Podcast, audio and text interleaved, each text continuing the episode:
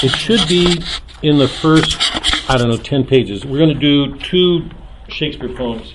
Remember, I told you Oh, the big one. the um, that I wanted you to go back to get a sense of the the sort of norm of the tradition up until modern times.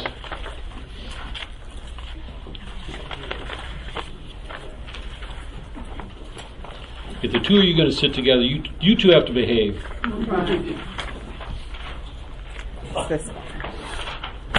You to watch your company.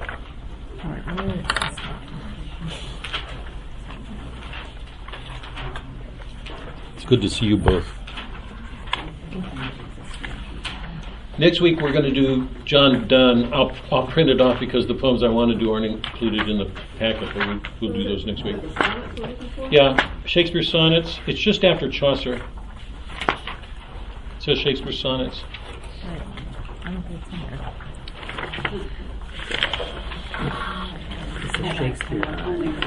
No, it's in it's in the thing with the. When I read these, keep in mind what we've been doing for the last three weeks, or four, it's been now. Remember when we did Eliot's Prufrock? We, we Yeah. came into the modern world, but Eliot himself was looking back to Dante. Oh, there it is. The epigram, the epigram to Prufrock, remember, was you guys did this. You guys, you guys. the epigram to Prufrock was um, from Dante, from the Inferno, and we saw that Prufrock was inviting us into this apparently innocent um, journey, this trip, to go along with him on this assignation, this meeting with a woman. But we saw that he lives absolutely in his own world, absolutely in his own world. And it's a lyric, so we enter into Prufrock's interior. That's where the lyric is. It's not a narrative, it's not going out. We enter into the interior, usually of the poet. Traditionally, the center of the poet is the poet, I mean, the center of the tradition is the poet expressing his love for a beloved. Uh, and then we did um, Spanish Cloister, Browning's Spanish Cloister, and then we did My Last Duchess.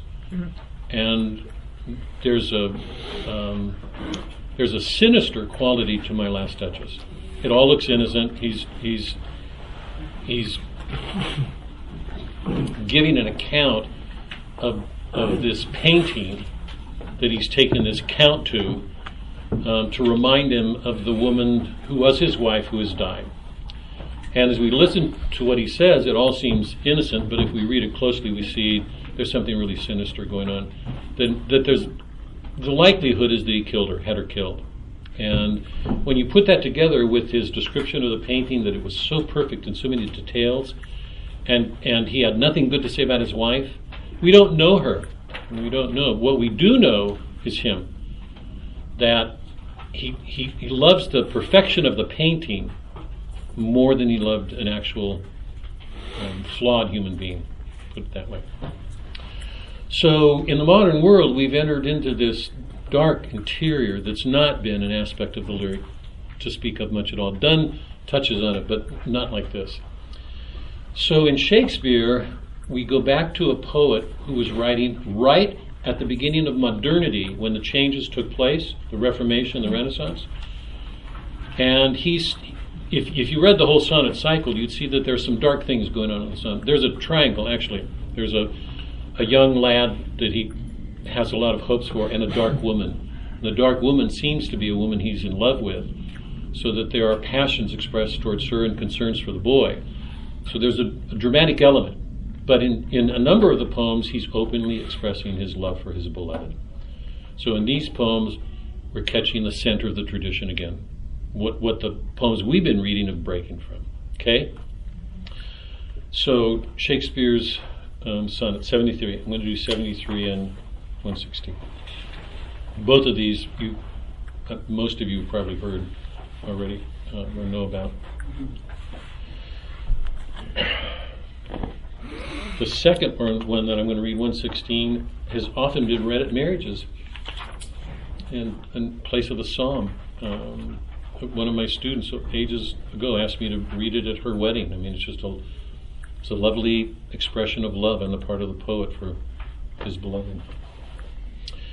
Sonnet 73, Shakespeare. That time of year thou mayest in me behold, when yellow leaves, or none, or few, who hang upon those boughs which shake against the cold, bare ruined choirs, where late the sweet birds sang.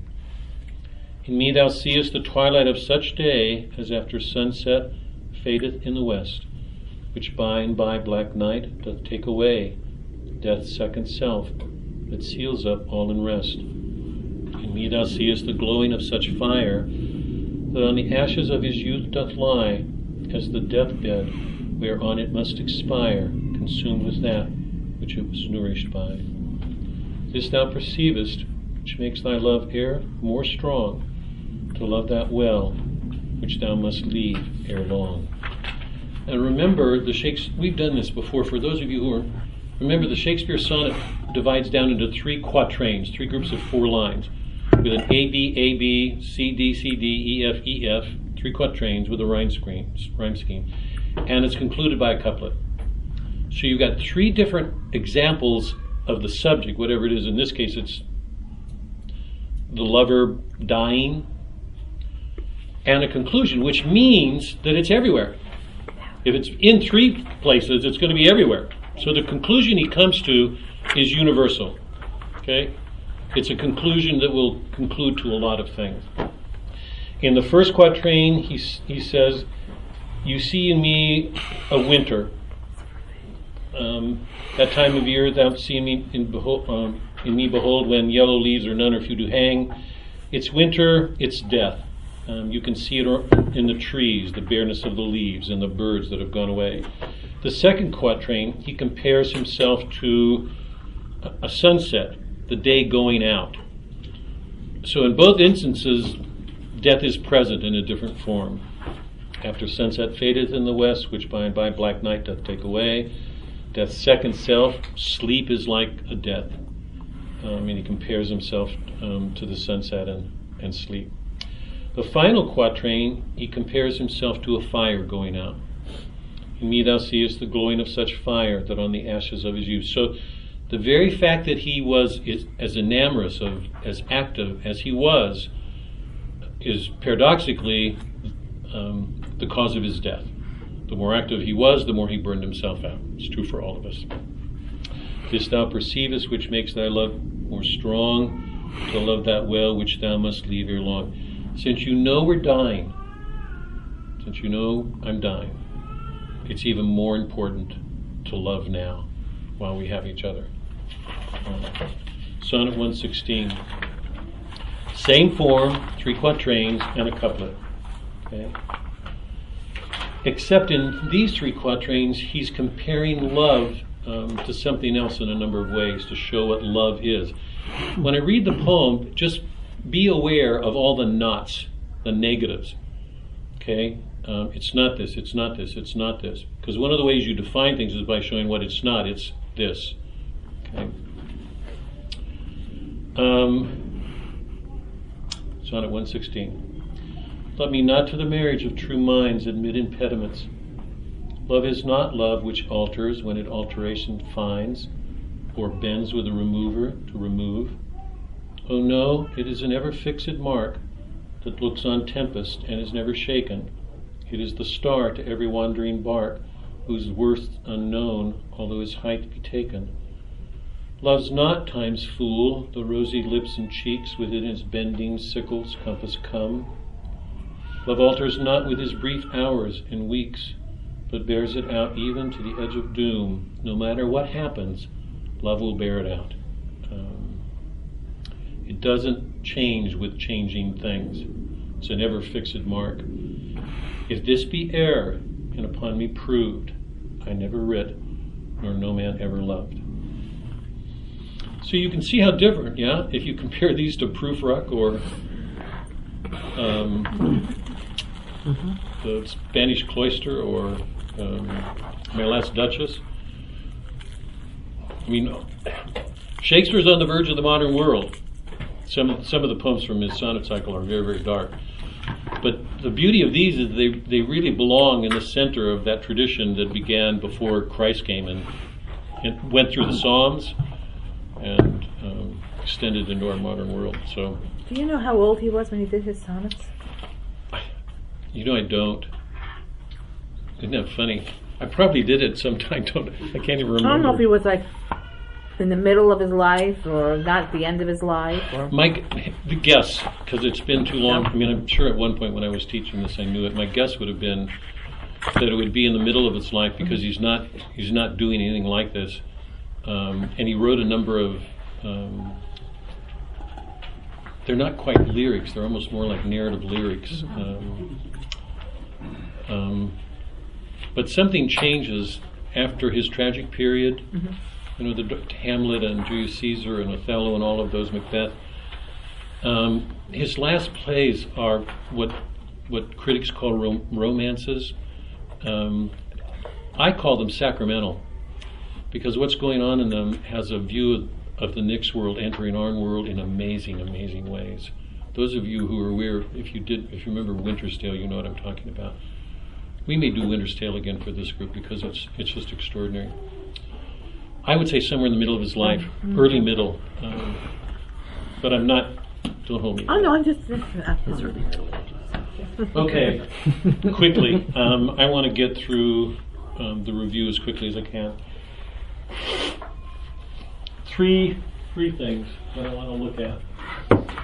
Looking back, the, the theme of the wholeness of sight and some of the differences that emerge between um, the temporal world as we see it in purgatory and and things that are said that point to or imply heaven because they're really important remember, um, if, if I if I could put purgatory in a nutshell, it would be something like this. In purgatory, um, people are trying to do away with the selfishness that defines their lives. I really can't put it better. When when man disobeyed God, the love that was fully directed towards Him, an infinite desire, a desire that would go on forever, desires are endless, right? You, we all know that. We think when we get something, we're going to be satisfied. As soon as we get it, we want more. Our desires are endless. The only way that those desires will ever be answered is with an infinite object, something that in itself would accommodate all those desires.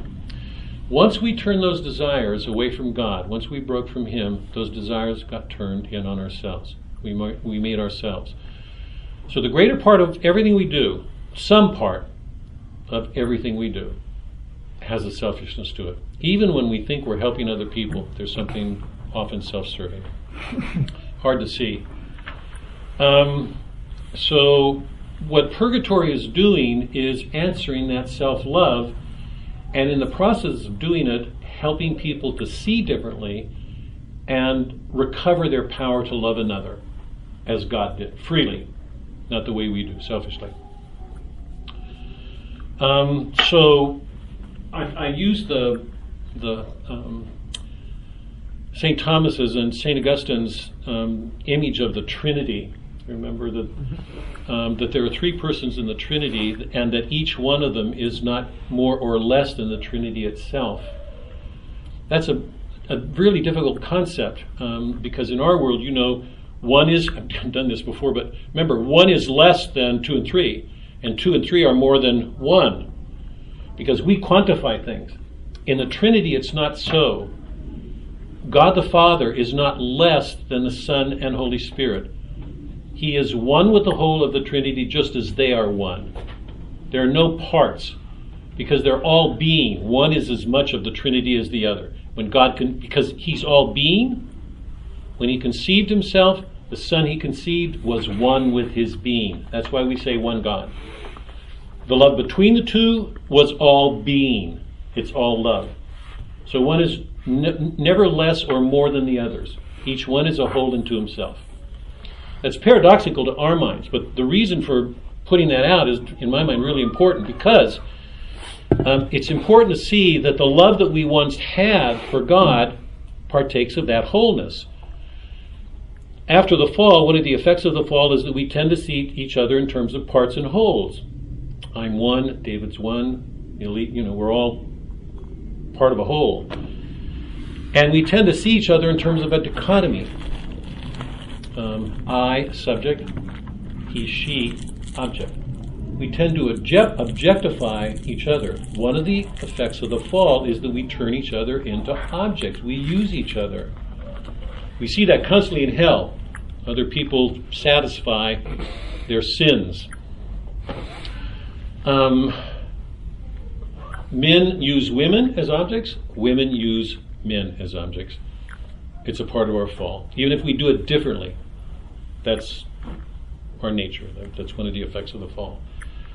What's going on in purgatory is that at each level, the penitents are doing pen- penance for their sins.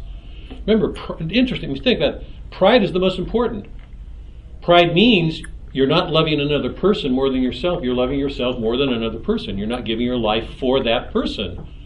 Even if you're doing something you think is good for that person, the real question is, is what you're doing for that other person's good?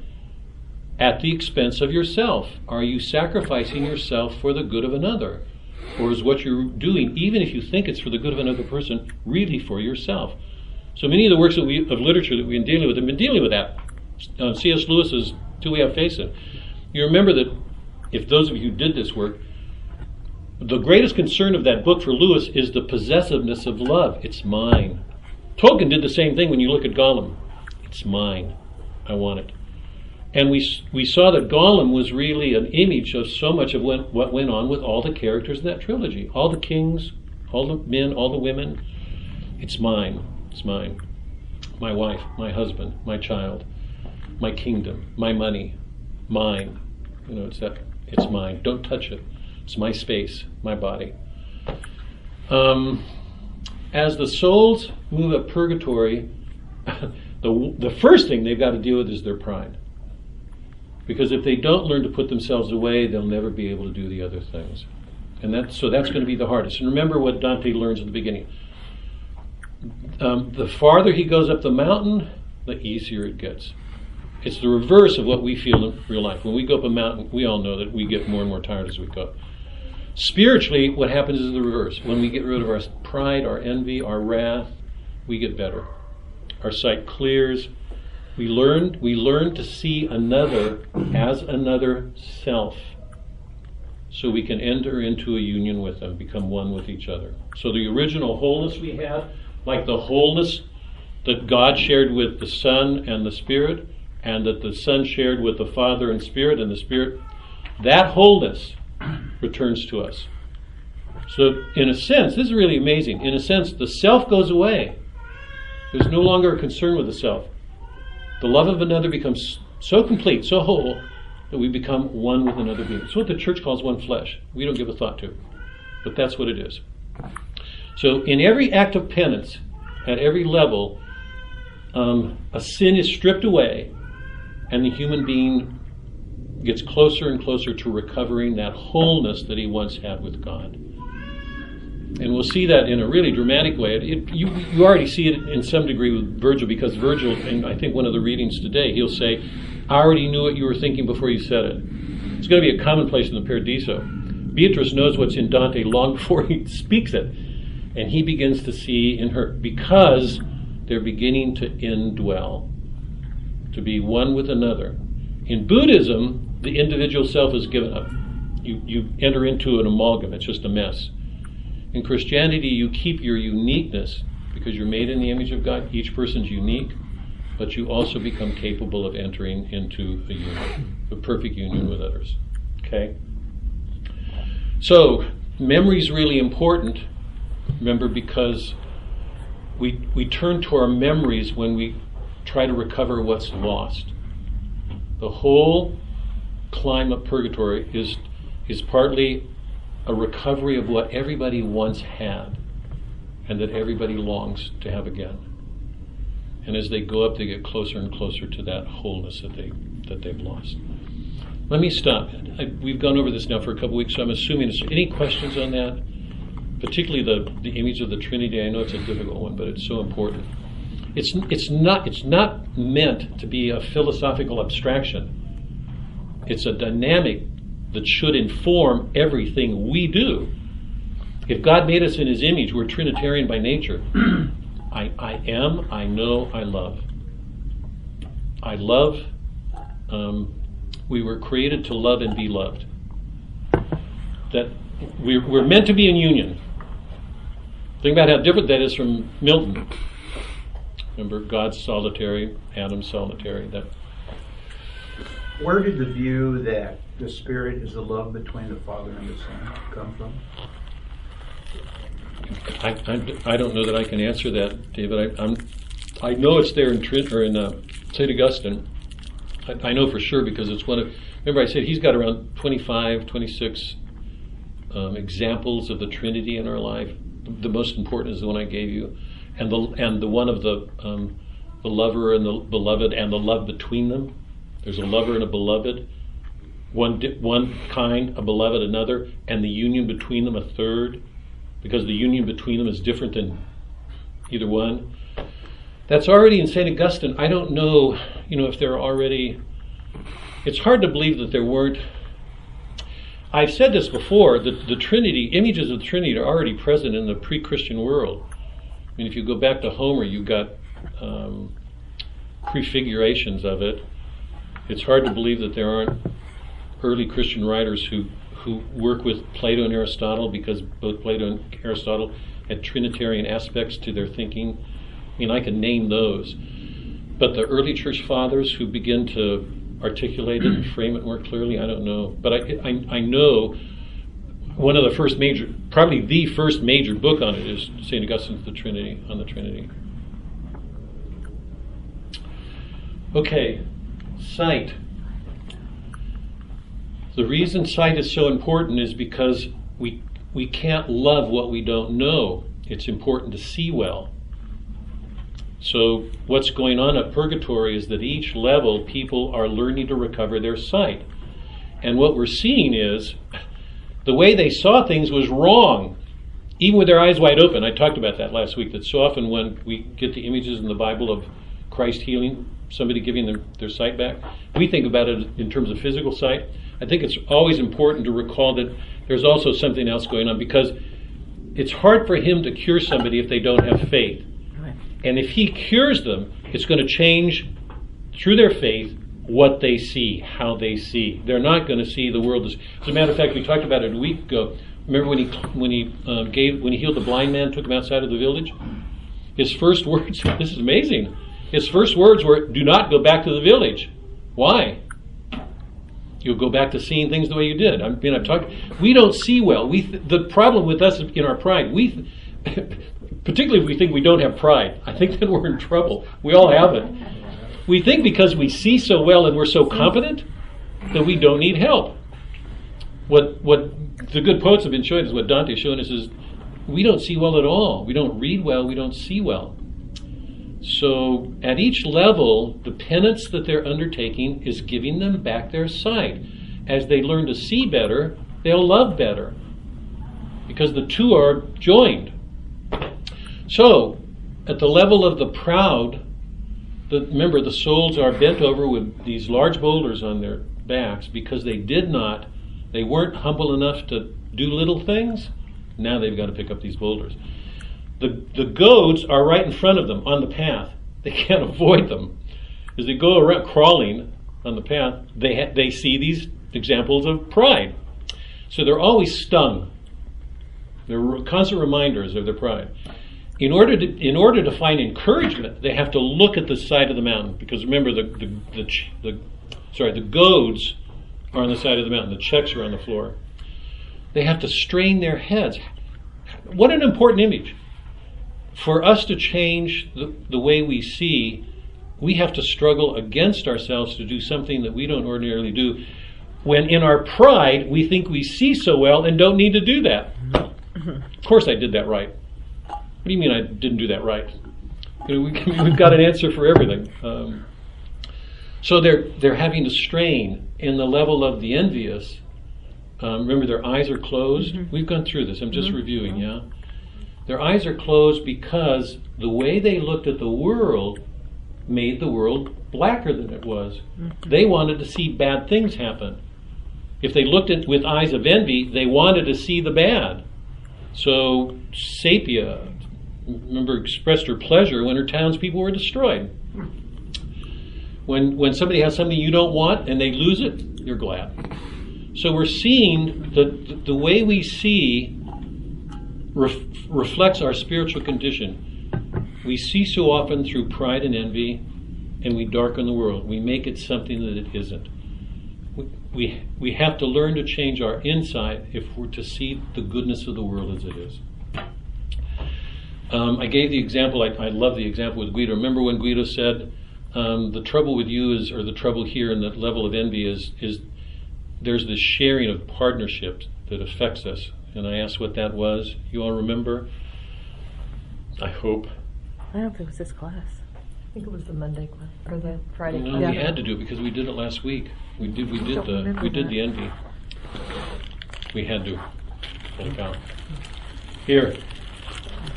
Holy cow! We did the envy. Did, No, we didn't.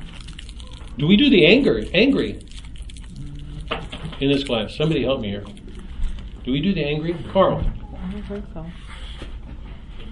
Uh oh. No. That was when uh, Wait, where's it? Mary was, yes. you know, saying, why did you do this? No, we we didn't go That was wrathful. We the- didn't go. Yeah, we didn't go up to wrathful. Wow. We didn't do wrathful. No.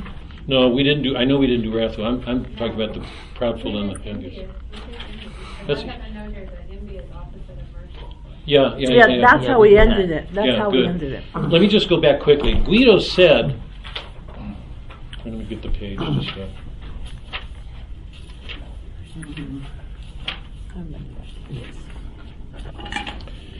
Wait, 254. Let me go back. I want to be sure we're together here because I sometimes I get lost between the two classes. Not your fault, mine. So 254. You, we did this, didn't we? I know we did the ledges because I remember ask, telling you guys when you looked at the when the proudful looked at the the mountain face, his one of his senses said yes and one of his senses said no. Yes. Hmm? Yes. Yes. Yeah. Okay. That. And the point I wanted to make then is that's really important because what Dante's showing us is that God's art is God's working everywhere. We've got to open our eyes to see it. What's on the face of the mountain are examples of humility. It was Mary and David and Right. um, um, it was um, uh, Orestes' friend. Um, and when they look down, they see examples of the sin of pride. So what he's saying is we've got to be awake. we live in a world in which people are always giving us examples of one or the other. That's just going on. People are either going to be proud or they're going to be humble. And we're meant to learn so that when we're with people and we somebody see somebody who's too proud, we have we have to learn to see ourselves in that and say no. If we see humility, we want to emulate that. We want to say, I want to do that. If we're not, we're we're letting our pride and envy get in the way. I hope that's obvious. Yeah, we think we think we're above it, and so we don't have to do those things. I mean, is there greater evidence of pride in our life? If we're learning as we should, we will learn from everything, because every that's why the, that's why the church says, and be everywhere and always thankful. We've got to learn to be thankful for the bad things, to, because they're a help to, for us to not do those things. So God's graces are everywhere if we opened our eyes. And um, remember, on page 254, now I've got to ask you. Remember, the first was I am Umberto. The sin of pride is run through all of his family, he says. The next one down below is um, he's Oderisi. He was a painter.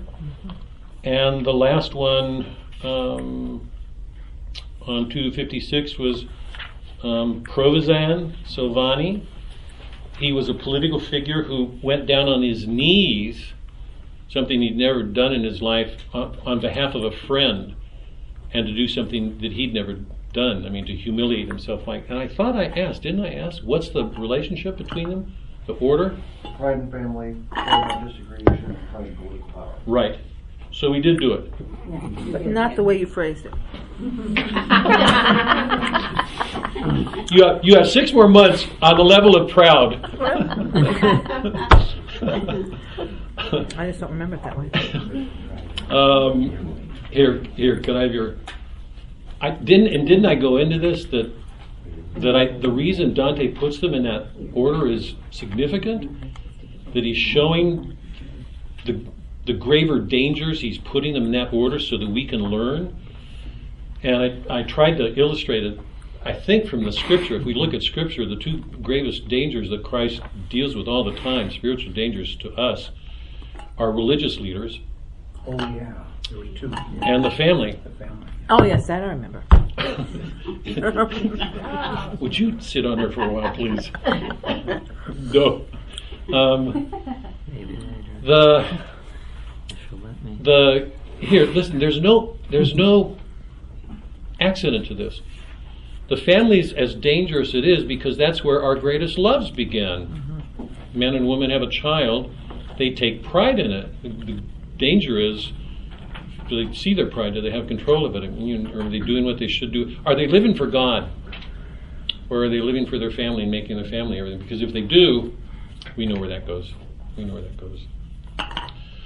So every level, Dante's helping to open our sight um, as the penitents have their sight opened. We learn to see more clearly what's around us and what it means for us. When, when he went to the next level, remember, and he meets Guido and um, um, Sapia.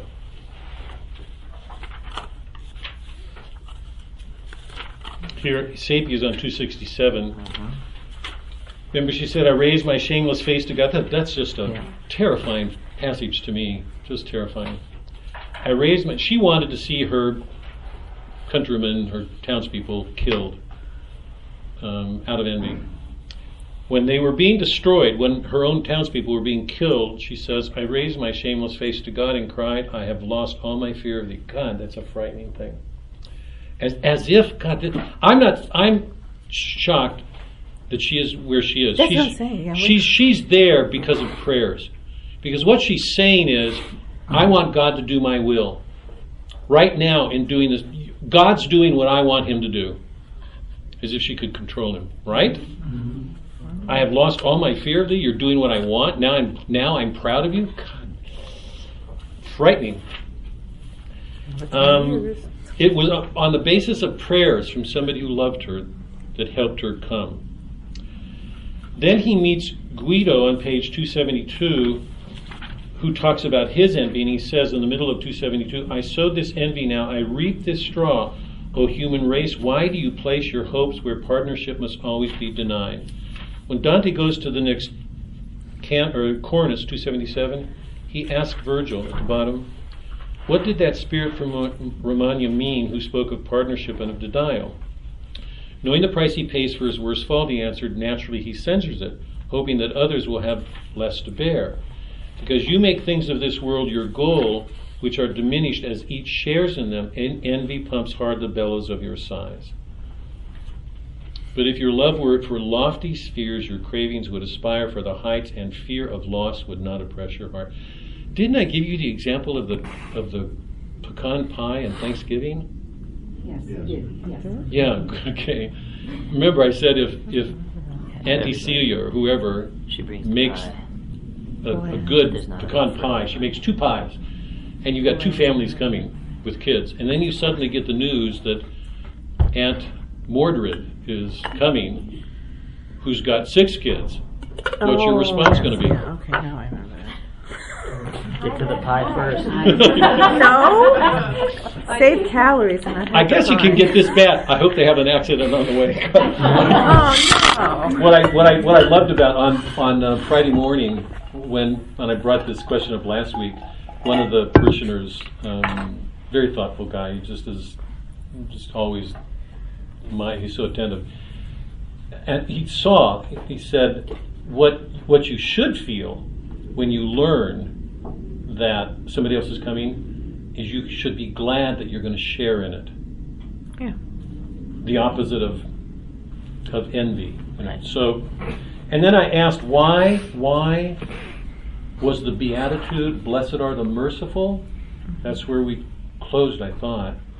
Why is that beatitude appropriate for envy? I Mhm. thought I went into that, did I? Yeah, because you said that was the opposite of envy, mercy. Explain it, just make it clear so.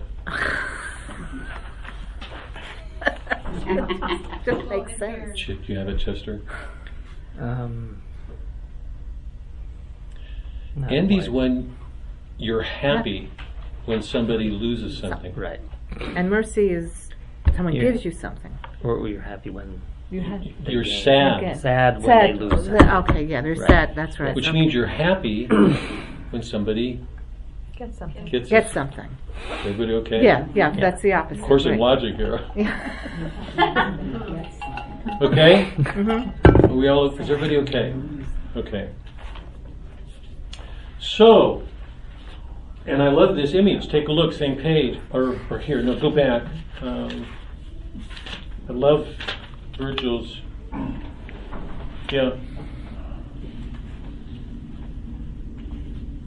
Oh, sorry, God bless.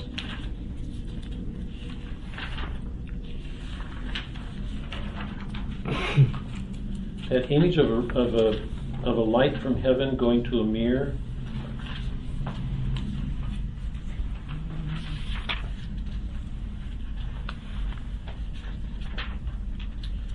I wasn't planning on doing this, but um, Yes, it reflects.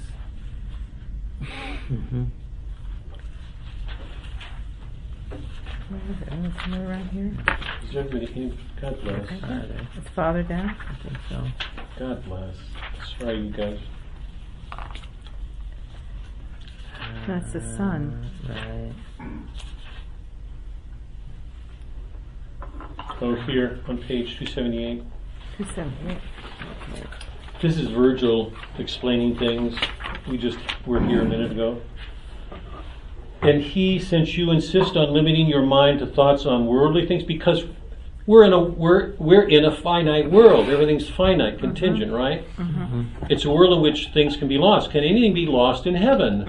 Absolutely not. And he, since you insist on limiting your mind to thoughts of worldly things, wait. By the way, what does the church constantly say to us? Constantly says, make your judgments according to eternal things. Over and over and over. We're supposed to be making our judgments based on that, Okay. Mm-hmm. not here. Yeah. And and Christ is not saying be imprudent, because Christ asks us to be prudent. But we're we're supposed to take our bearings from God, always, in whatever we do. Since you insist in limiting your mind to thoughts of worldly things alone, from the true light you reap only the dark. Of course, that infinite, ineffable, true good that dwells in heaven speeds instantly to love as light rays to a shining surface would. Just as much ardor as it finds, it gives. The greater the proportion of our love, the more eternal goodness we receive. Yeah. When somebody enters into heaven, are things going to be diminished? No, they won't, obviously. But here's the amazing thing. If you keep in mind that image I gave a while ago of the wholeness of the Trinity, mm-hmm. the Father's not less than or more than, if that's the condition of heaven, and every soul has overcome that dichotomy, it's no longer I, you, It's we. it's we, It's we, but it's just hard to. It's this indwelling wholeness mm-hmm. that each person becomes one with another. Each time a person enters heaven, Everybody. it's not only it, it's a multiplication of the fish mm-hmm. infinitely, because that one person will shine off of the shining surfaces of whatever infinite number of souls there are there. So is everybody following? The, the radiance and the joy mm-hmm. is exponential. It'll take on that wholeness that we saw in the Trinity because that's the nature of God. To return to Him is to enter into that fullness. That's why Christ is called the fullness of being. That's why He could multiply the fish. That's why He could die and rise again. This, and, and remember, in the Eucharist, I am the bread of life. The ancestors ate manna from the desert. In me you find the fullness of life. Follow me, love as I do. Is, is love um, contrary to law in Christ? No, no. He came to fulfill a law. I've been harping on this. Because what are the souls on purgatory doing? They're coming into conformity with a law. They're they're they're making themselves just. They're they're obeying a law they didn't, and they're learning to love while they do that. Love and law are coming together perfectly. They're not separated the way we separate too much in our life. Is everybody following? Do I need to stop? I want to go back to mercy. No, let's go ahead. Come on, go, Mark. Give me your definition of mercy again, please. It was the opposite of envy, and it was feeling good, feeling. You're sad when Somebody loses envious. something. You're happy with somebody Okay. loses out, and if Wait. you're merciful, you're Sad. sad when somebody Okay, but loses. mercy. Wait, hold on. Let me try because you asked. Let me give you this. So if you do have a question, remember when he gives the beatitudes? He, he's in a sense, and this is this is one of the readings a while ago. Mm-hmm. It's it's just amazing to watch what happens. That's almost the the beginning of the preparation time for Lent was the beatitudes a week or two ago. What he was doing was critiquing the world, absolutely everything in the world. Those of you who think you're happy because you've got all this wealth, guess again. Those of you who think you've got, you know, he goes over and over and over, and he goes, Blessed are you, blessed are you, blessed are you, blessed are the poor in spirit. They don't have God, they're in poverty. They will be blessed because the one thing they want more than anything else that they don't have now, God. The merciful are blessed because um, they mourn, they're sad when somebody loses something. Which means if they are, they will be happy when somebody gets something. So I, I think that's what's behind that blessing when Christ gives it. Go But, ahead. but not the- mercy denotes deservedness. And one of the examples classically is Napoleon, where there was evidently an episode that another soldier had not done something correctly and was going to be basically shot. And his mother came to Napoleon and begged for his life. And he granted mercy because he had the power to do so. Mhm. And, and, and she goes, but my son doesn't deserve it. And he goes, then it wouldn't be mercy. And so there's a deservedness to granting mercy or getting mercy that, that you really don't deserve it. So I'm trying to juxtapose, juxtapose that kind of definition with the feeling glad or or, or, or whatever it was, and I, and I can't. Yeah. Does anybody want to respond to Mark's question? You Deserve it. It sounds like well, Well, a little pride in there. I deserve mercy No, because no, no, no, no, no, but, but mercy you don't deserve. who don't deserve it. oh, Mercy is given to you when you don't deserve it. Right. Right. Otherwise, it's not mercy. Okay. Right. You, you, you are proud or Yes. you failed, and somebody grants you mercy. That hmm you know, God's grace, whatever you want to call it. So I'm trying to. I thought what you first said, I, I thought, I misheard you, Mark, but it, what you first said was the opposite of what you just said. Uh, yeah. Um, but what you just said, I think, is truer that mercy means you're given something you don't deserve. The issue always with that is what do you do with the law that's in question? There, there can't be there can't be a mercy without reference to a law. Mercy doesn't exist in a vacuum. It comes because there's a violation of a law. So it's always related to a law. We've been going over this again and again since we were in the inferno. Remember, in the inferno, everybody has only justice. That's it. They didn't want anything more. They didn't have the humility. In purgatory, they're answering a law, but they're being helped to do something they can't do on their own. So a mercy's been given that's above what they deserve, and the and the two and the two things are being reconciled, brought together. But, okay, so if I'm envious of somebody, isn't it because I think they're getting something they don't deserve and I'm not getting it?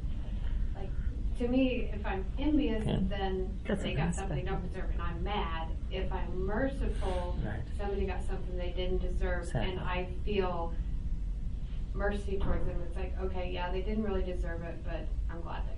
Yeah, I don't know, Mary. Does I, uh, that work as an yeah, yeah, yeah, I guess so. That's closer. That yeah. That's closer. That's closer. I, I would only, huh? Sorry, Beth. Go Yeah, ahead. I go along with Mary. Yeah. But what's what's the difference between envious and jealousy then? That's. They're pretty close. I always associate jealousy with romantic lover. Oh. But I, I, here, listen. I want to I want to get back because we've got so much to. Do. Mary, the only thing that I would add is I'm not sure um, that you're you're only envious when somebody gets something they don't deserve, because I can imagine people being envious when somebody gets something that they deserve, but you don't, Right. and you're still envious. Right. Let's, yeah, if, I mean, somebody can get something they deserve. Now, let's say your brother earns something and he gets an A or a reward in school, and he gets it, and you're not, a, they don't recognize you. You- Somebody's being recognized. Somebody's being given something you're not. Right. Envy mean envy means not being glad for that person. There's something in you, some voice, aware that somebody's getting something you're not. Nope. So it, it may not always. And I, I don't want to. I don't want to go any farther Okay. because we we've No, got a lot to cover. Then Think about jealousy this. must be when you don't get it, even though you deserved it. Then. I don't know. People are envious. They are. I mean, I, it, it's infinitely everywhere, and, and I, I'm. I mean, I know it myself. I know it in literature. Well, there's, there's, there's Let's gotta- go on. I know, but there's got to be a degree of envious because it's something like if you deserved it as well and you didn't get it, and they had to choose between two people, you could still be envious, but then still be happy that they got it. But some people aren't. I mean, that, that happens. I know that happens. I, I, so I'm, I sometimes I watch grandchildren and I can remember, you know, going back. I, I can't believe all of us don't have this. That one of the siblings gets something that he deserves, and the other one pouts or gets upset, or you know, he's mm-hmm. just he didn't get it, or be, because here. Let me put it differently. Let's tr- try to cover it generally.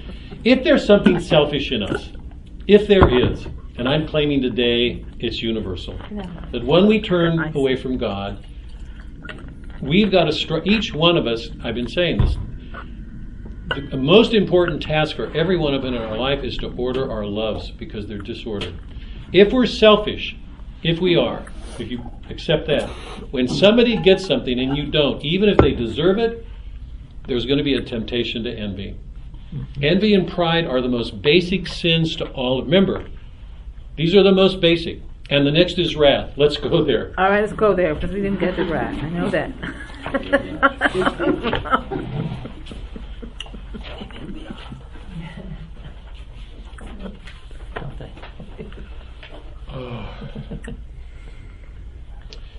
Um, when Dante arrive and Dante and Virgil arrive on the level of the wrathful, Marco approaches them. 282. Let's see if I can get this.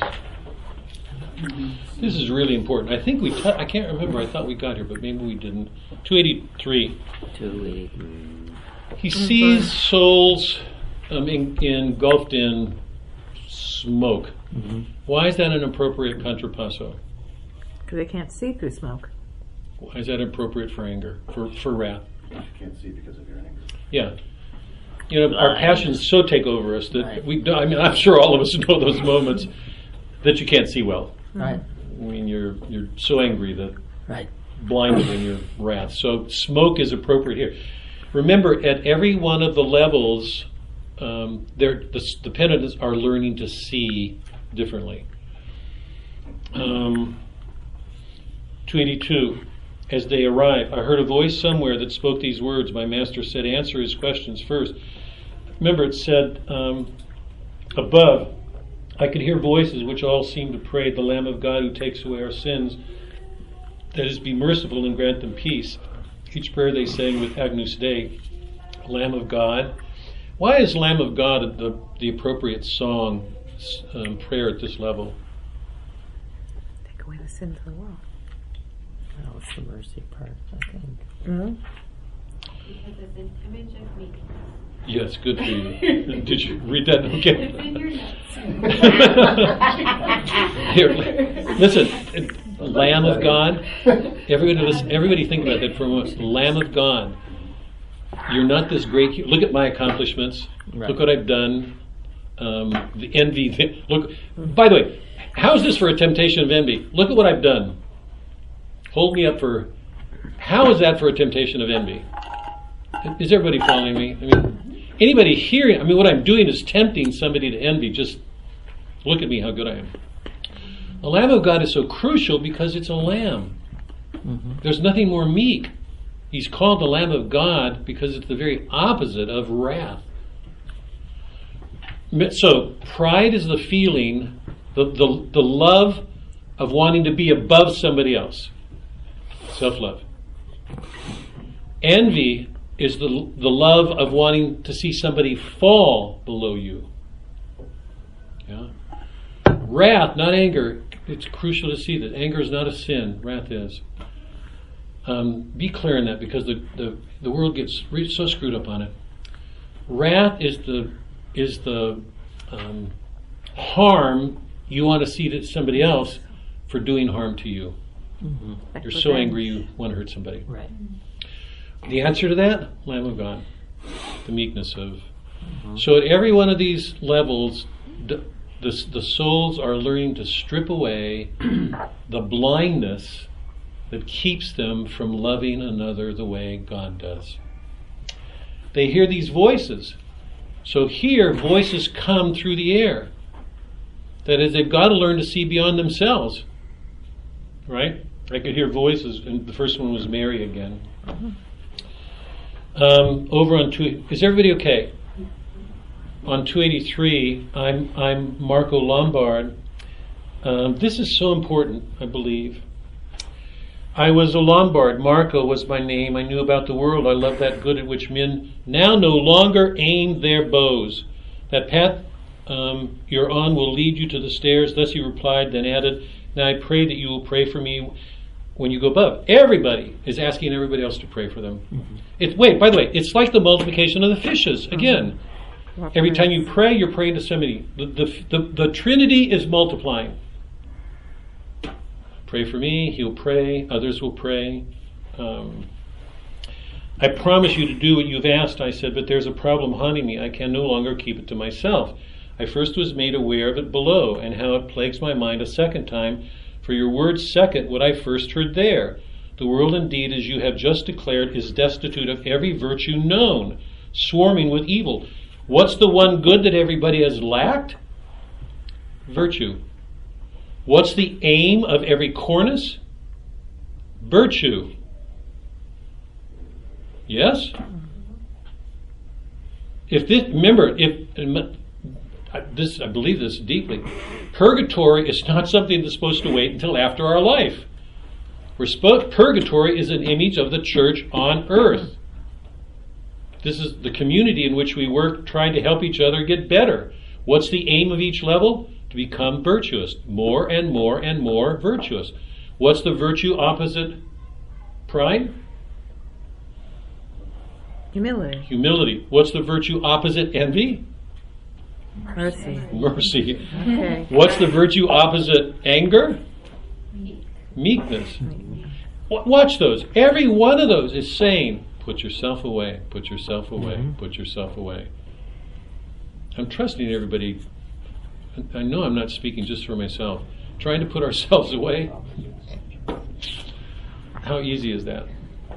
Why is the image of purgatory a mountain? Because it is a really hard Hard struggle. Okay.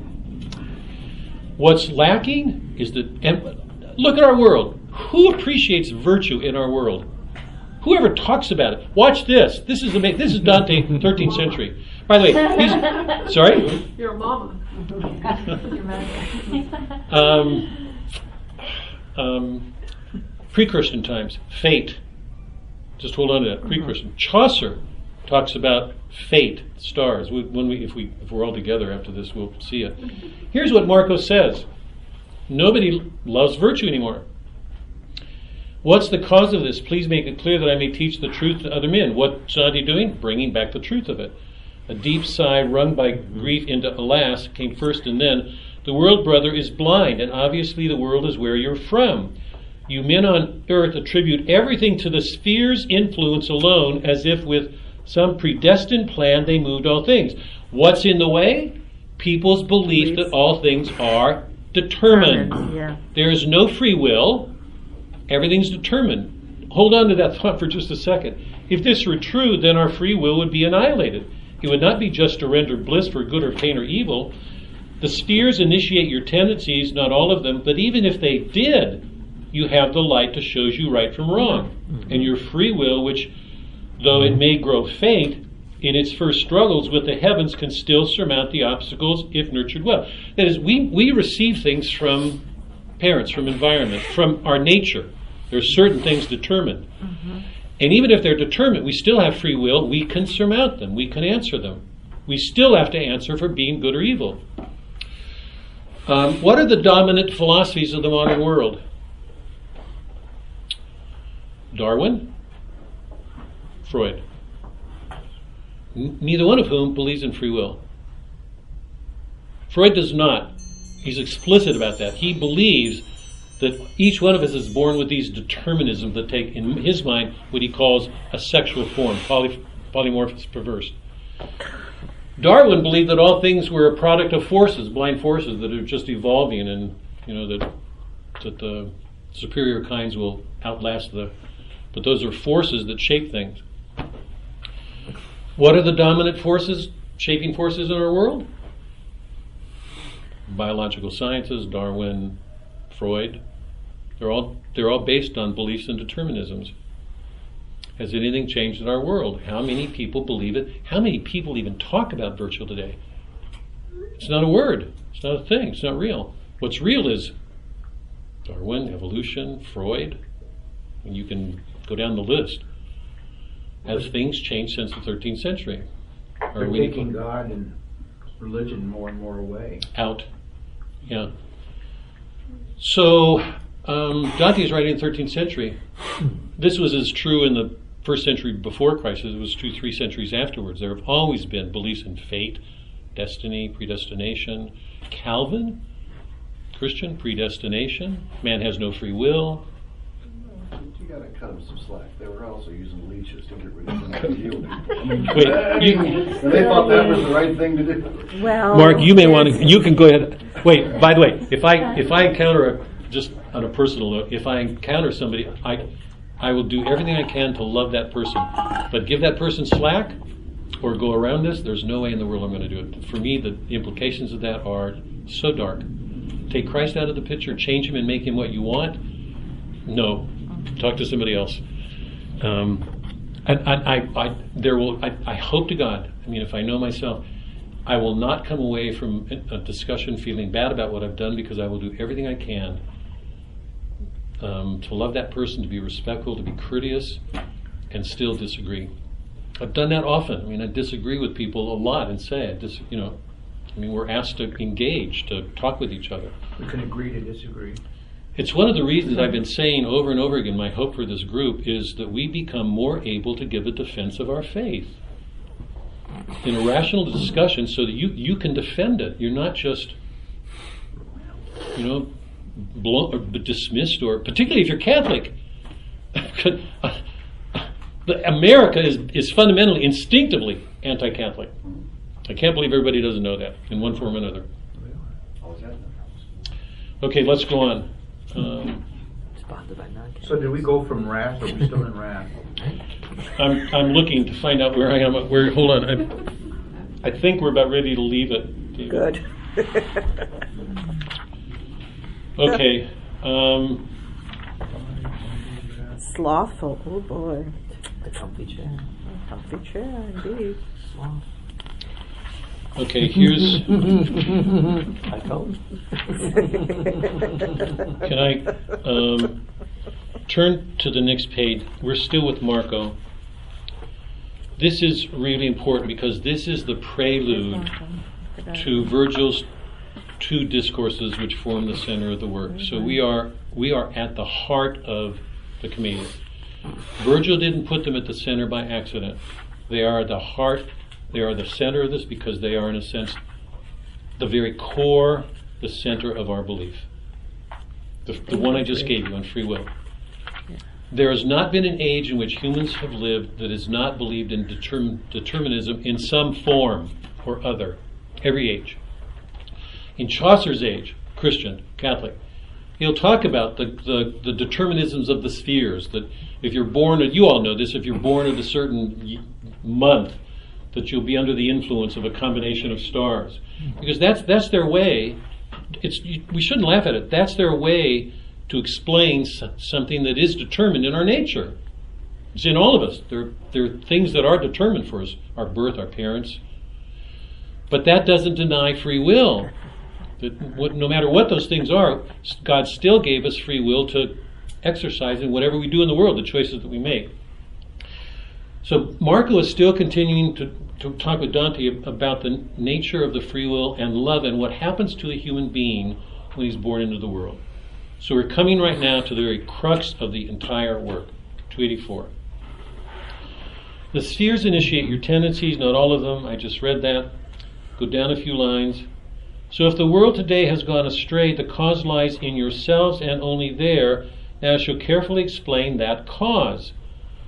From the fond hand of God, who loves her even before he gives her being, there issues forth, just like a child, all smiles and tears at play, the simple soul, pure in its ignorance, which having sprung from her Creator's joy, will turn to anything it likes.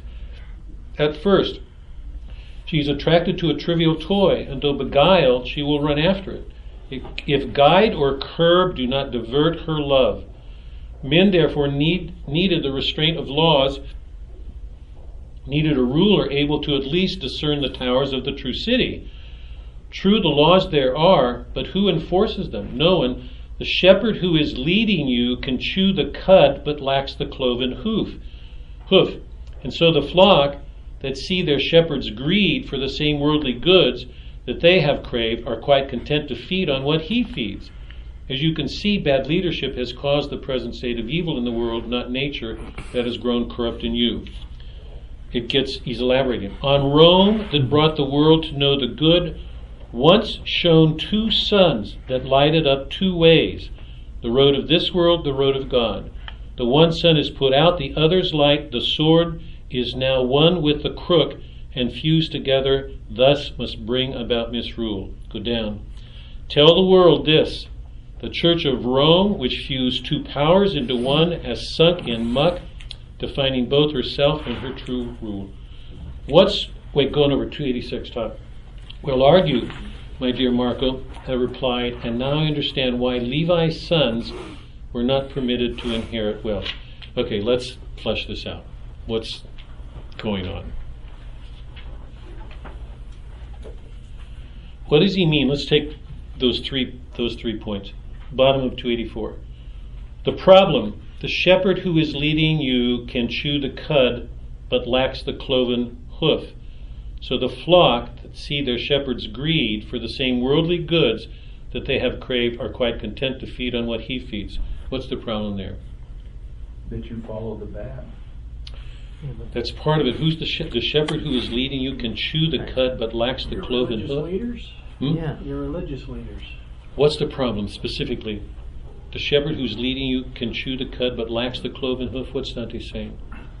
He's a goat Wow. instead of a sheep. Sorry? He's a goat instead of a sheep. No, they're gonna buy the goats and the sheep. The, the job of the Pope, it is the Pope, he's criticizing right here. The job of the Pope is to chew the cud, meaning what? Decipher what? Chewing the cud is a metaphor describing meditation, Oh, prayer, chewing, Yeah. going over things. Okay.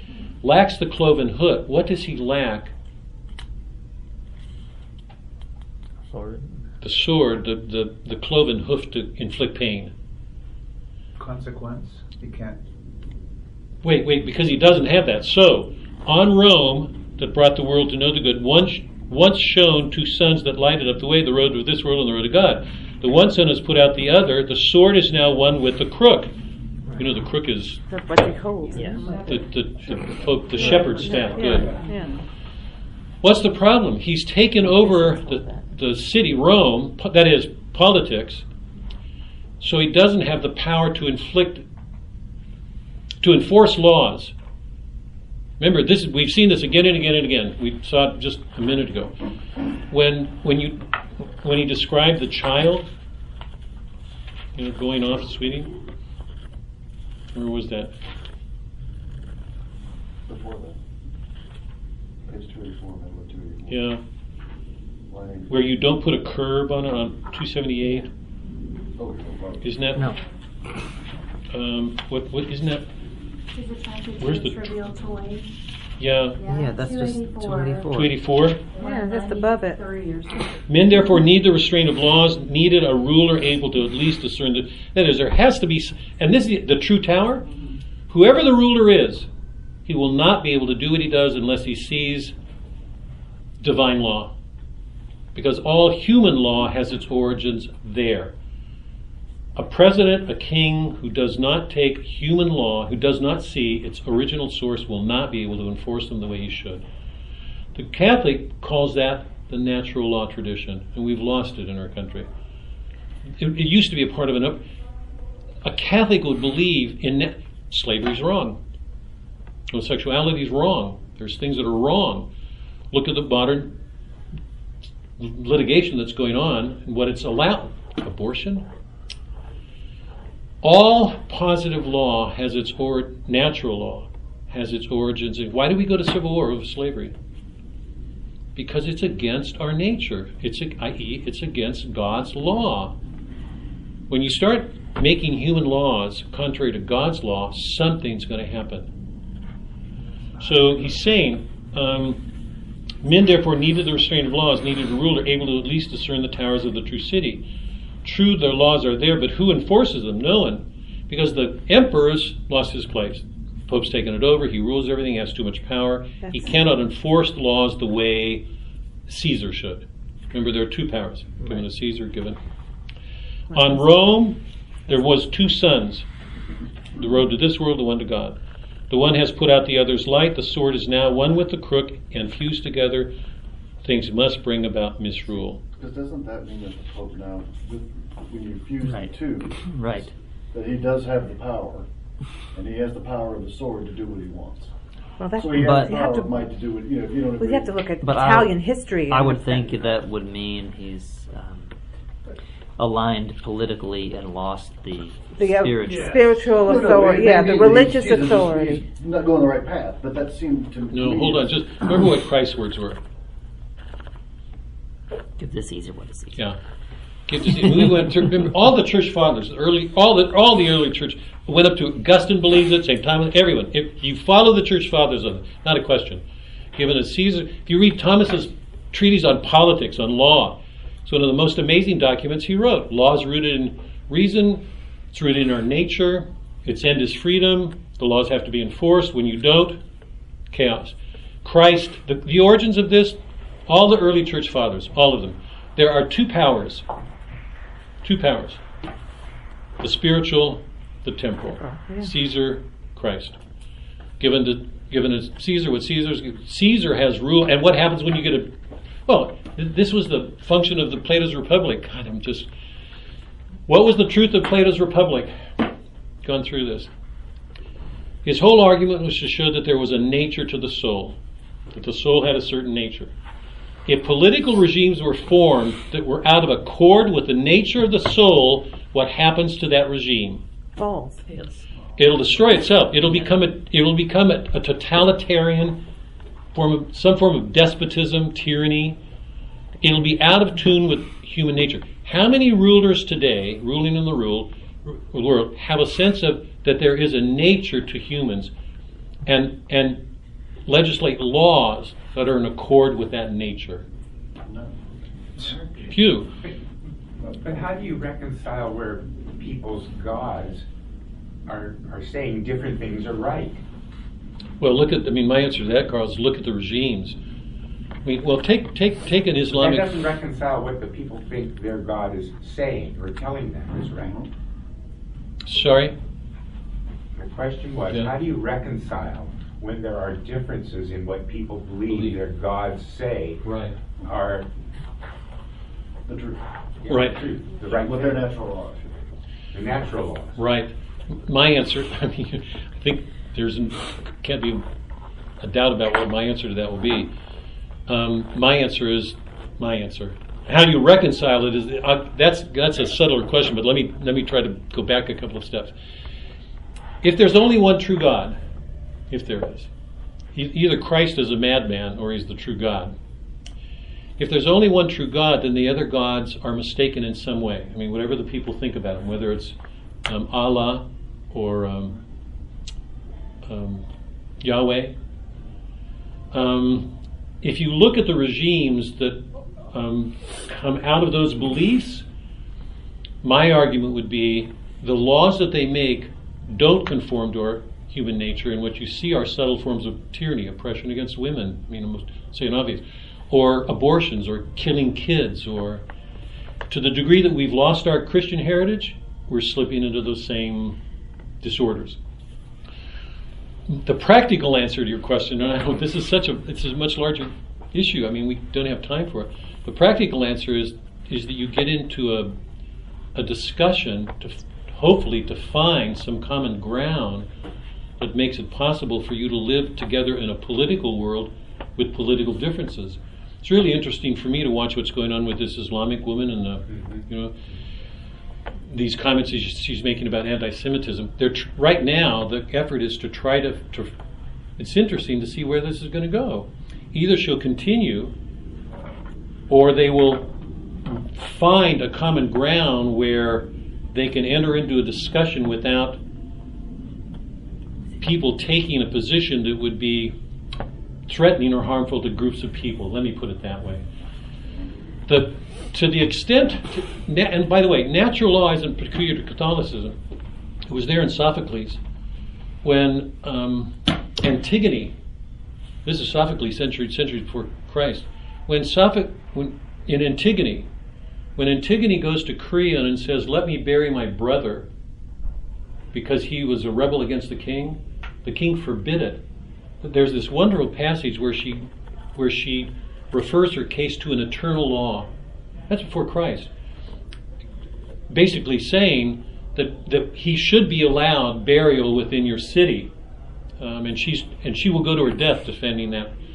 That's an appeal to, to natural law. So natural law wasn't something developed by Christians. It's in our nature. Uh, the, the, like so many other things, the founding fathers assimilated all this stuff from the ancient world and enriched our faith, you know, with this background. But the point I'm making is that you would hope that with with people with different religious beliefs, you'd be able to find a common ground in the way that we understand our humanity enough to get along. But I say that ready to qualify it because history shows us it doesn't happen. That we, we can go along, but at some point the fundamental differences between us will bring us to a war. Sure, it starts clashing. Yeah. Well, but in this, because the, because the implications of it are so different, the way they get played out, they really are radically different. So I want to go back to this because So do I. This Go is ahead. this is the point where he's saying that he's showing that possibly the popes have been taking too much power, for sure, absolutely. not being. So what are they? Are they religious leaders? Are they political leaders? no, the religious leaders taking too much. That, that's what I'm saying. So Yeah. even because you know, Italy is the history of Italy has always been states warring with each other, and someone Right. has power or whatever. Right. So it just makes sense Right. that look how far back it's going. Oh yeah. Remember, I mean, we we started this course looking back at Milton's England and the reformers, and that same um, the Presbyterians wanted the um, uh, the Anglicans to, t- to worship their form of government, political power, assuming control, the religious power wanting control over the state. Henry's making himself the supreme head of the church. That I remember when we started Dante. That's that's three centuries, two centuries after um, Dante. The church has never been without these conflicts, ever. Here, the last thing, um, quickly, he ends, tell the world this, this is bottom of 285 again, tell the world this, the Church of Rome, which fused two powers into one, has sunk in the muck. The, that is, remember, here's my claim, too, by the way. I've said this those of you, we've done this before.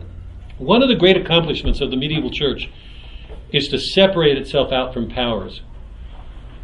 That was what, I mean, the, the medieval history is a twisted battle of these two powers, and the church slowly, painfully extricating itself, separating itself out to reach this point. That's why Dante's so critical as he is, and that's why Milton actually will be as critical from a very different perspective. Um, what here? Turn turn to 286. Well argued, my dear Marco, I replied, and now I understand why Levi's sons were not permitted to inherit wealth. What's the point there? They had a conflict. Temptation. Yeah. Yeah. Conflict of Between their religion and, and the worldly things. Well, Because once they are allowed, here, here we are back in the Reformation, the criticism of the, of the reformers, all these Catholics had proximity, marriage, children, adultery, Right. all this corruption in the church. Um, now I understand why Levi's sons would not be permitted to inherit wealth. Because once they own property, what would happen? Pride.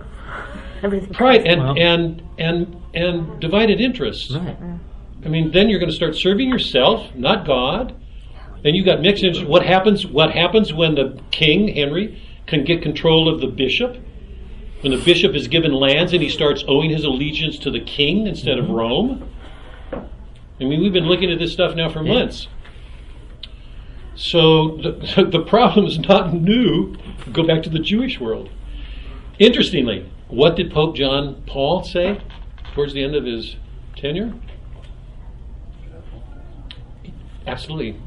Just say it louder. I don't know if everybody. Get out of politics. Yeah. Although it's kind of odd because he was Polish in solidarity. No, but Right. well, that's he told he told the priest. Wait, he's not saying. Now get out of politics. Yeah. I'm just kidding. He's not saying shut up or don't speak. He's he's saying you can't you can't be so Divided devoted master. to a to a political Right. position that your loyalties turn from the church. Right. What did Saint? Wait, hold on. Wait, what did Saint Francis say? Same thing. I'm sorry, Pope Francis. Yeah. Yeah, but It's- Give him time. People are involved in Give him time. But St. Francis and what he did in China is still, I've got my head shaking because he said, hmm. I'll let them appoint their bishops. And Remember, Yeah. remember he's a, saying- Pope, sorry, Pope Francis. remember he's a Jesuit, so he I hate to do it. Anyway, Oh my gosh. That's too political for me. to Yeah. allow No, no, no, I know. Well, look at China. And it's China not to has say that. no I mean, civil and, rights. and these popes. I mean, what is there to say except they do things that are foolish? But- How many how many popes are in Dante's Hell? I mean, it's full of for that for exactly that reason. Um, But, but you never know how God works because Russia had approval of all the Polish uh, cardinals and bishops, had- and they picked but- John Paul because he was so educated, and they thought for sure he couldn't be. A, I mean, he Yeah, couldn't be let's- that religious. He had too many degrees. let's go on. Re- remember, remember, God doesn't do these things. Earthly I mean, I just got to say that human beings do these things, not God. And when human beings start doing them in the name of God, when they get these things confused, serious problems always follow. That's what I I mean, that's one of the things we're with reading in Dante. I mean, why this is. Sorry. That's why she's a bishop. Um, and by the way, That's the only reason. Pope Francis asked the entire world to read Dante, the whole Catholic world to read it. It's interesting because this brings such clarity to all, these things and, and, and makes clear how confused they are. Let's go on. What's the um, beatitude for the level of the wrathful? Page 289. I felt what seemed to be a wing that moved and fanned my face. I heard the words, Beati pacifici, who feel no sinful wrath. Oh, peacemakers, right on the bottom there. Blessed are the peacemakers. The answer to the wrathful, is everybody clear? What, how, how is the description of the angel fitting for this level? I felt what seemed to be a wing that moved. He doesn't see him. Why is that important here? Well, he said it. You would say? Well, he can't see it. The light's too. I think it's also that um, he's completely effaced. His self isn't there. So he lacks the ability to see? No, No, it's, the, the angel is effaced. Oh, the angel. Oh, oh, okay. the, the answer to wrath, if you're trying to do away with it, the, the best, I mean, what you want to do, I mean, first of all, you, you, you I mean, it, this is, God, this stuff is so subtle. Anger's not a sin, which, which should be in the place of wrath. If there's a real wrong you've got to address as anger, not wrath. But the answer to it is, blessed are the peacemakers. You know, the, those who are peaceful, who will bring a peace.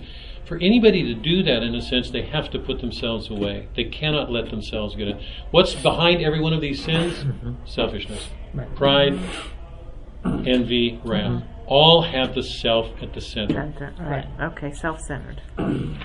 Got it. So here, it's to me, I think it's fitting that the angel can't even be seen. Um, okay, quick now. This is where the, the the center comes, and I want to be careful because we've got to be getting. Yeah, I've got to do this really quickly here.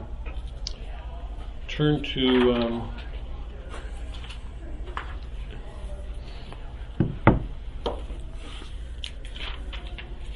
Everybody else wanted that.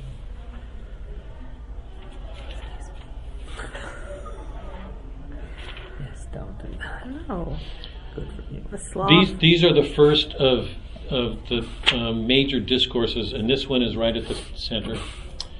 Dante wants to know about love and the workings of penance because that's what purgatory is.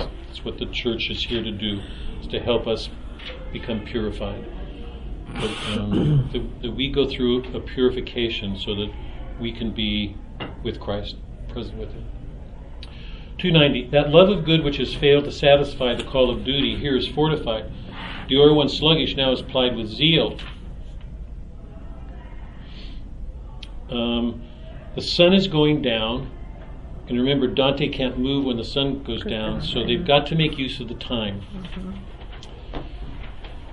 290. Neither creator nor his creatures ever my son lacked love. Why is that? Because the creator. Think about how different this is from Calvin. Calvin said some people are created damned. Dante says, Neither creator nor his creatures ever my son lack love. There are, as you well know, two kinds of the natural love. The I want everybody to follow this really closely because this is the center. There's two loves. One's natural, the other rational. Natural love may never be at fault. Hold on to that. The other may by choosing the wrong goal by insufficient or excessive zeal. Mm-hmm. While it's fixed on the eternal good and observes temperance, loving worldly goods, it cannot be the cause of sinful joys. Love will not bring in sin so long as it's temperate in its way of dealing with the world. But when it turns towards evil or pursues some good with not enough or too much zeal, the creature turns on its creator then. So you can understand how love must be the seed of every virtue growing in you and every deed that merits punishment. Hmm. Mm. Now, since it's a fact that love cannot ignore the welfare of its loving self, there's nothing in the world can hate itself. Unless, to, hold on to this, because I know some people are going to say, you hate yourself. I don't believe, this is Dante. If you've been raised well, but, but obviously, not everybody is. Yeah. I mean, some people grow up with a, a self abhorrence. Imagine somebody growing up. We did this with um, Moby Dick. Picture Ahab growing up believing that he was predestined to be damned. The whole Mo, the whole Moby Dick is being with this notion, dealing with this notion of predestination. There is this evil in the world that nobody can escape. It's inherently there. Um, now, since it's a fact that love cannot ignore the welfare of its loving self, there's nothing in the world can hate itself. And since no being can be conceived as being all in itself severed from the first being, no creature has the power to hate his God. So it follows, if I argue well, that evil that man loves must be his neighbor's. This love springs up three ways. So, the first level of hell are loving neighbors Neighbors. wrong. Yeah. Here's the structure. Here's, here's the outline of our struggle to overcome sin. There is a man who sees his own success connected with his neighbor's downfall, thus he longs to see him fall from imminence. Mm-hmm. Next, he who fears to lose honor and fame, power and love, is if his neighbor rises, vexed by this good, he wishes for the worst. If I don't get it, I don't want him to have it. Yeah, right. Yeah, right. Finally, he who wronged flares up in rage. With his great passions for revenge, he thinks only how to harm his fellow man. So, what's the object of these first three levels? The love of evil for another. We don't want the good for another being, we want evil. Pride, envy, wrath. This is so important. This goes. This runs absolutely counter to all the Protestant reformers. Every one of the Protestant reformers, every major one said, "Man's com- man's fall was complete. He is inherently evil." Imagine raising kids under that. Hmm. Dante's saying, "No, no, no, no. Every human being is made good in God's image. What we do with that person hmm. Ma- yeah. so, what's the cause of evil? Love. God made nothing bad. Everything He made is good. The cause of evil is love. How many people in the modern world can twist their head around that? Because we love the wrong way. We love the wrong thing. We want harm to come to people in our pride, in our envy, in our wrath. This threefold love is purged by those below. Now I would have you know the other kind love that without measure pursues its good. Um, all of you vaguely apprehend and crave a good with which your heart may be at rest. All of us long to be in the possession of that which we want most, to rest in it, ultimately God. If you aspire to or grasp at it with only lukewarm love, then on this ledge you will be punished once you've confessed. What ledge are they at? Slothful. This, So here's the division. The threefold, here it is again, the Trinity, slothful. This is love of evil for another. This is this is this whole upper level is love of natural goods. We love the good in the world. The slothful is where people are trying to move themselves, make themselves love more because they were slothful. They were too indifferent. They just let things go. Mm-hmm. They didn't. Lo- their, their love was lukewarm. It wasn't. There wasn't an ardor with Christ. Another another good there is. It brings not joy, not perfect joy, for it is not the true essence, the fruit and root of every good. The love that yields excessively to this is purged above on us in three terraces. What are they? oh, Avarice, gluttony, and lust. So, um, purgatory is actually learning to order our souls. The worst sins involve wanting evil to another, another, right. not wishing the good.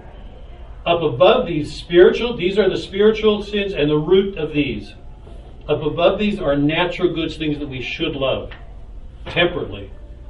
Sloth is not loving enough, and all of these loves are loving excessively, more than they should. The one closest to real love, lust. What's our greatest problems? Universally, I think. I mean, sexual. And that, you know, that's it's a I'm just claiming. I hope I'm not out of place here. That Freud certainly believed that. I think in a really Freud had way, but yeah. Freud had problems. Um, it's the closest because lust is the one that gets closest to loving another person. Now, quickly here, because I want to do this, sorry, but while Dante's doing this, um, we'll, we'll start here in nine, uh, 292, but I want, I want to take a minute here, if you can, before we leave quickly. I want to go back and pick up there. Dante falls asleep, and in his sleep, he's visited by this woman. Turn over to 298. I think this goes to Valerie's. I think it was. Wasn't it you? what? Didn't you have a question about the? I don't. Never mind. 298. Dante's dreaming. He's fallen asleep. Remember, he's on the level of the slothful. Mm-hmm. He's about to rise to the level of natural goods, where the penitents are going to have to learn to put away excessive loves, loving things too much. And he has a dream. There came into my dream a woman stuttering, cross eyed, and stumbling along her main feet, with ugly yellow skin and hands deformed. I stared at her, and as the sun revives a body numbed by the night's cold, just so my eyes upon her worked to free her tongue and straighten out all her deformities, gradually suffusing her wan face with just the color love would have desired. And once her tongue was loosened by my gaze, she started singing and the way she sang captured my mind. It could not free itself. I am, she sang, the sweet siren. I am whose song beguiles the sailors at mid sea, enticing him, inviting them to joy. By the way, I don't want to miss it. How does Prufrock end? the images of those sea maidens singing mm-hmm. and voices waking, and we drowned. S- Hold on to that. My singing made Ulysses turn away from his desired course. Who dwells with me seldom departs. I satisfy. God, this is frightening. I satisfy. So, those of you who've done the Odyssey with me, remember the sirens was one of the temptations. He had the men tie him to the mast so he could hear it, and made the other men plug up because he, he wanted always to excel. So he managed to get through without dying. But when he approached the shore, what he saw were the, the shoreline strewn with skeletons. Because her voice was so enchanting that men could not escape it. Okay? My singing made Ulysses turn away. Um, who dwells with me seldom departs. I satisfy so well. Her lips had not yet closed when there separated appeared a saintly lady standing at my side, ready to foil the siren's stratagem. Virgil, Virgil, who is this? She cried with indignation. She's angry at Virgil. Virgil moved towards her, keeping his gaze fixed on that noble one. He seized the other, this siren, ripped off her garments, exposing her as far down as the punch. The stench poured forth from her, woke me from my sleep. Okay, what's going on here? By the way, notice where this is here, placed right here in the middle before Dante takes on the highest sledge. So this is very close to the center of the whole work. What's going on?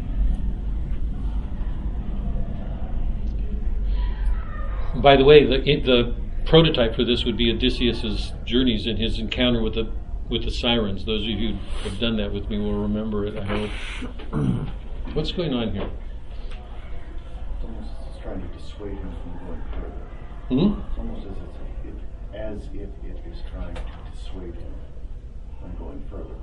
But this I- troubles me because how is that allowed to particularly by God? It's, Is this enticing? contradict everything else. wait, wait. I know. Wait. Just kind of like the whole Julius. I put it even harsher. It's she's not trying to. If Dante, if Dante was not wakened, what would happen? He'd stay there. Apparently, I mean, Right. she has him. Yeah. Who is she? What's going on here? We've got a.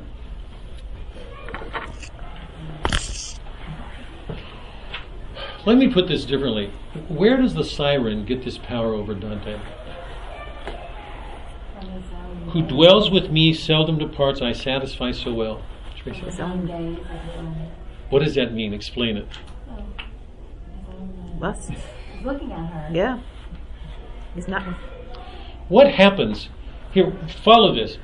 There came into my dream a woman stuttering, cross eyed, stumbling along on her maimed feet, with ugly yellow skin and hands deformed. I stared at her, and as the sun revives a body numbed by the night's cold, just so my eyes upon her worked to free her tongue and straighten out all her. Suddenly, he wanted her, with just the color love would have desired. Once her tongue is freed, she started singing, He can't tear himself away.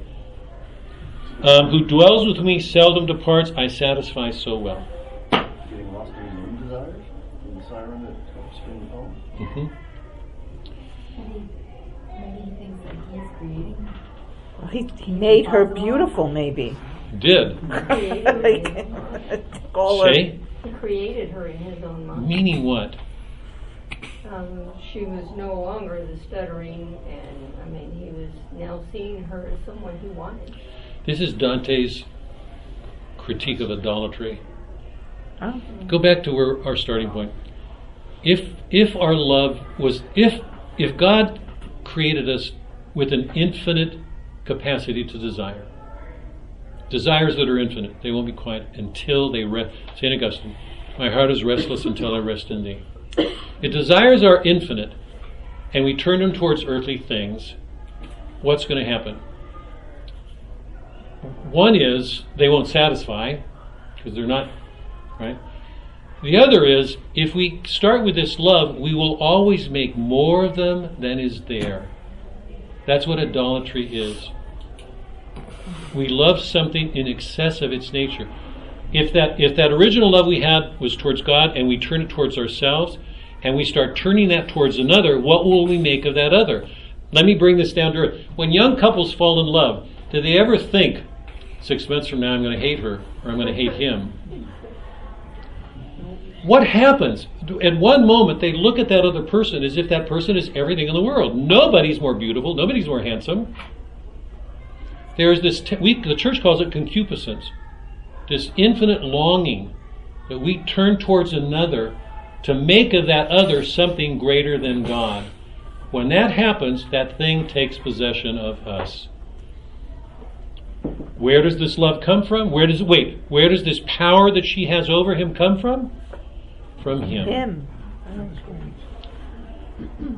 I stared at her as the sun revives a body, numbed by the night's cold. Just so my eyes upon her worked to free her tongue.